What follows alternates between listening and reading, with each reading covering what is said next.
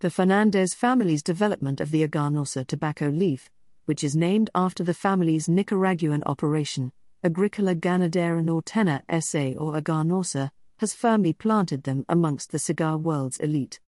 And they have only grown in prestige with their wildly entertaining smokes, including the JFR Lunatic Maduro. Originally created exclusively for select retail cigar stores, JFR or just for retailers became so incredibly popular that the line was gradually opened up to the masses. And for those cigar enthusiasts in search of crazy big cigars, the JFR Lunatic Maduro offers a savory smoke built around a core of Aganorsa binder, and filler tobaccos topped by a Mexican San Andres Maduro wrapper. Coffee, cocoa, nut, earth, and cream flavors ooze out of the medium bodied smoke.